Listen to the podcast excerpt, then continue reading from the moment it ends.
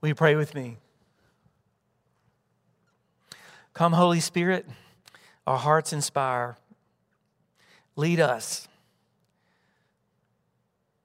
Lead us, O oh God, to be faithful, be true to ourselves, true to our identity as children of God. Help us to hear today. Amen. In her book, uh, Encountering God, Diana Eck describes the way the church functioned in the Middle Ages. This period was about from the 5th century to the 11th century. So we're talking about about 1500 years ago. It was, uh, it was bleak. Rome had been defeated, so there was a lot of chaos all over what used to be the Roman Empire. People had to scrape to get by because food was scarce and jobs were hard to come by. But there was one bright spot in most of these villages, and that was the local cathedral. It was sort of a, a works project uh, of sorts, and it gave thousands of people their jobs. All these cathedrals, these big, high ceiling cathedrals in each town during that time, even in the small towns where the cultural, spiritual, and social center of life. It's where they got everything. And in Europe, if you're lucky enough to travel there, you can still see a lot of these amazing stained glass uh, piece of art, uh, uh, murals, sculpture from that period. The very places that in a time when almost nobody knew how to read, people could go and gather and they could learn the biblical stories just by walking in and worshiping. So, Pentecost was one of the biggest Sundays, just as big as Easter, just as big as Christmas. It was huge. In many of these cathedrals, under their dome, these painted domes of stars, whatever they had at the top of their roof, there were hidden these uh, uh, in these vaulted uh, ceilings. Um, there were secret trap doors that they would open. So I don't know, 1,400 years ago, if you found yourself there on Pentecost during worship, some of the ushers would get up and climb the roof and open these vaulted doors. And at a certain time, I don't know when they knew, but at a certain time, probably the priest told them, um, This is when we want you to release the doves through the trap doors. I sure hope that the preacher preached before they did all this because I know that uh, I've had a bird trapped in a sanctuary before. Nobody listens to anything you say uh, when that happens. But they'd come swooping down in the choir, Helen, they would, the, the choir would start doing whooshing sounds, and they might even have a drummer who would kind of do a drum beat while all these doves were flying, living symbols of the presence of the Holy Spirit. They would sing. Um, now, the trap doors after that would open again, and they would drop rose petals just would rain down on the people as they worshiped on worshipers to symbolize the tongues of fire of that day in the first century. I can only imagine how these worn out, beleaguered, mostly unemployed, illiterate worshipers who were working hand to mouth, I bet it was a beautiful scene. And I bet it gave them a chance just to relish in the beauty of gathered in the church. I bet it almost seemed like a miracle to them. Well, whatever it seemed, something deeply true was being shared back then in these old cathedrals. Diana Eck, the author of this book, said it better than I can. She said, When God comes into the church, when God comes into the church, something surprising, beautiful, and wonderfully unexpected almost always happens. Now, we don't yet have trap doors here at St. Luke's. We're working on it. No, we probably won't do that. But I appreciate Elliot flying that dove as we sang the first hymn. I'm glad that she did it carefully. Nobody was hurt uh, while we were singing that hymn. After Jesus ascended to heaven, he left about 120 men and women, it says in Luke, just ascended 40 days after Passover after his resurrection. And they were all gathered together in one place. Jesus told them to wait in Jerusalem until they were clothed with power on high. That's how Jesus said it.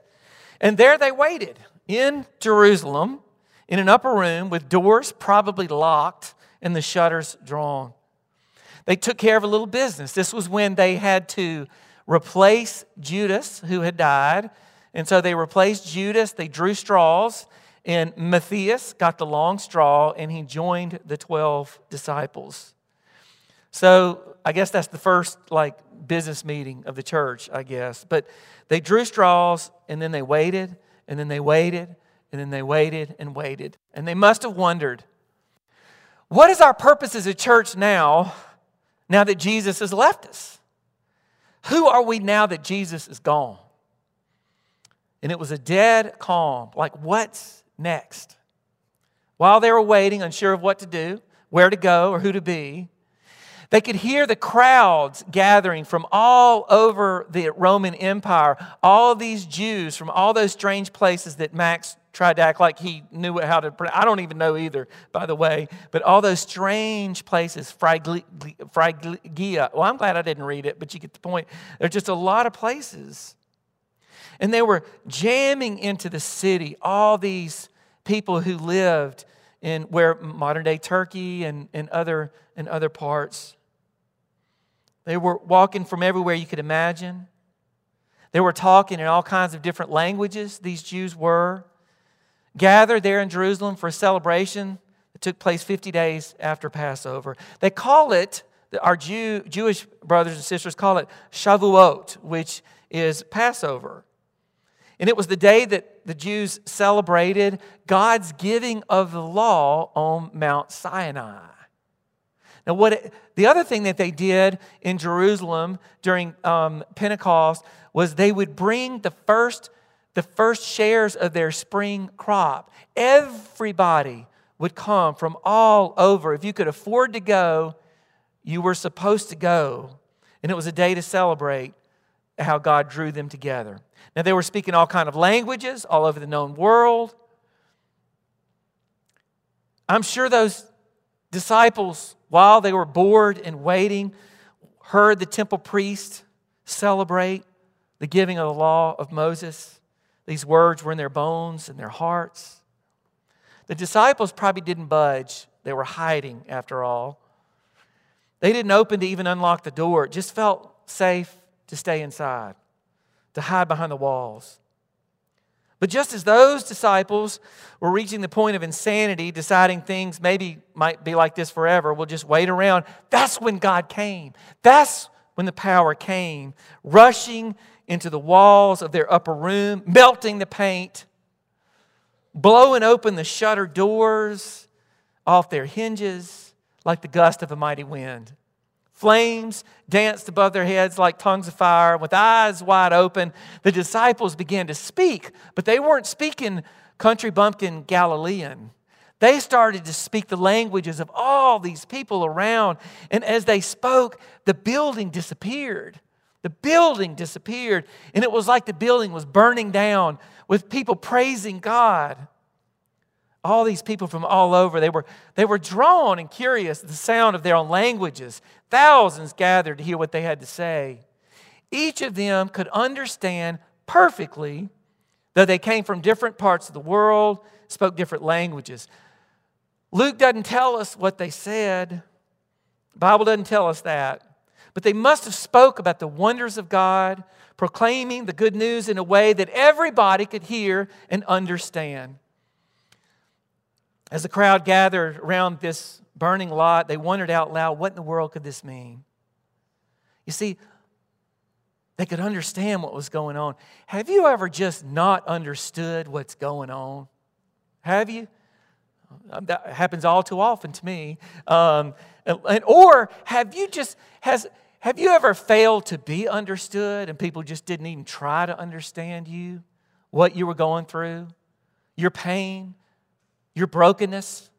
Nobody understood it, nobody bothered. Well, just the opposite of that happened right there. People began to understand, they began to tune in, and they began to hear God being praised. Then all of a sudden, Peter stands up, moved to the front, out into the streets. He goes, from pulpit to pavement, out into the streets, he moves Jesus and he says, Let me explain. These people who you hear speaking all these languages are not drunk.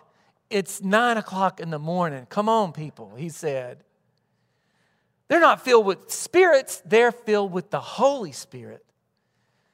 And it is this Spirit that's drawing us all together, says Peter, even in the midst of our differences.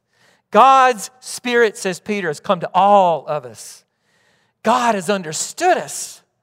God gets us, the young, the old, the women, the men, the powerful, the oppressed. In every language in the world, God's Spirit is speaking. And here we are, says Peter, from all kinds of different places, from all kinds of different lives, speaking different languages, but drawn together by this one Spirit that will not let us stay as we are. The Spirit gets us, the Spirit unites us. No matter what our differences are, the Spirit brings us together as one body. And before the end of the day, before the end of the day, that little church that had about 120 people, about as many people as here today, turned into the church of 3,000 because people understood and they received. Because the Spirit struck. It wasn't because Peter's sermon was the best sermon they ever heard. It wasn't because the disciples had a new marketing campaign. You know what they did? They did it the old fashioned way. The reason so many people were drawn to this new church was because when these disciples, 120 of them, opened their mouths, they sounded like Jesus. When they greeted people from all over, they welcomed people like Jesus.